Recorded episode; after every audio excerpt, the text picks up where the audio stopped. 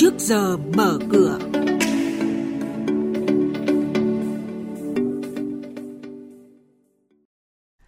Thưa quý vị và các bạn, trước giờ mở cửa hôm nay sẽ chuyển đến quý vị và các bạn những thông tin chính sau. Công ty tài chính đẩy mạnh số hóa. Ngành ngân hàng Việt Nam đang có nhiều lợi thế đầu tư. Cơ cấu nhà đầu tư phát phái sinh dịch chuyển. Ngay sau đây các biên tập viên Hà Nho và Bá Toàn sẽ thông tin chi tiết. Vâng thưa quý vị và các bạn, tín dụng tiêu dùng tăng cao, nhất là khi nhu cầu mua sắm và thanh toán online tăng mạnh trước làn sóng công nghệ số ngày càng lan tỏa, khiến các công ty tài chính đẩy mạnh đầu tư công nghệ để thu hút khách hàng. Ông Phạm Minh Tùng, trưởng nhóm nghiên cứu Nesen Việt Nam cho biết, công nghệ đang tạo ra xu hướng mới trong kinh doanh, tiêu dùng trên toàn cầu các công ty tài chính buộc phải tạo ra trải nghiệm đa kênh cho khách hàng, đẩy mạnh tự động hóa theo nhiều cách khác nhau để thu hút khách hàng tham gia. Ngành ngân hàng Việt Nam được nhận định là một cơ hội đầu tư hấp dẫn vì hội tụ hai yếu tố quan trọng. Cụ thể, trong một cuộc trao đổi với hãng tin CNBC, ông Hush Modi, trưởng bộ phận nghiên cứu tài chính khu vực châu Á Thái Bình Dương không bao gồm Nhật Bản thuộc JP Morgan Chase nói việc các ngân hàng Việt Nam vừa tăng trưởng nhanh vừa có mức lợi nhuận khá là một sự kết hợp hiếm thấy và đây chính là một lợi thế trong xuống đầu tư mới.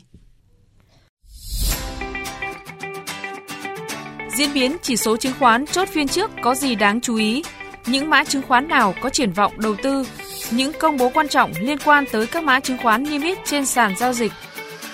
Chuyên mục Trước giờ mở cửa phát sóng lúc 8 giờ 10 phút trong thời sự đồng hành sáng từ thứ hai đến thứ sáu hàng tuần trên kênh thời sự VOV1 sẽ cập nhật những thông tin này. Trước giờ mở cửa trên kênh thời sự VOV1, thông tin thị trường tài chính, chứng khoán tin cậy, kịp thời, hữu ích.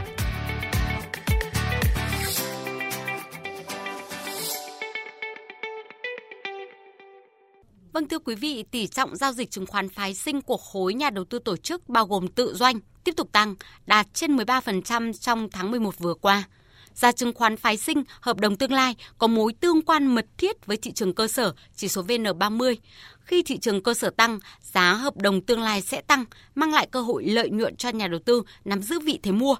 Thị trường cơ sở giảm, chứng khoán phái sinh mang lại cơ hội thu lời cho nhà đầu tư nắm giữ vị thế bán cơ hội kiếm lời luôn hiện hữu dù thị trường tăng hay giảm là lý do khiến số lượng nhà đầu tư tham gia sàn phái sinh ngày càng tăng. Tiếp theo là thông tin về một số mã cổ phiếu đáng chú ý. Công ty cổ phần cao su Phước Hòa mã BHR thông qua việc tạm ứng cổ tức đợt 1 năm 2019 bằng tiền mặt theo tỷ lệ 30%, tương ứng một cổ phiếu sẽ được nhận 3.000 đồng. Theo đó, ngày đăng ký cuối cùng chốt danh sách cổ đông là ngày 25 tháng 12 tới đây, với khối lượng chứng khoán đang niêm yết và lưu hành gần 135,5 triệu cổ phiếu.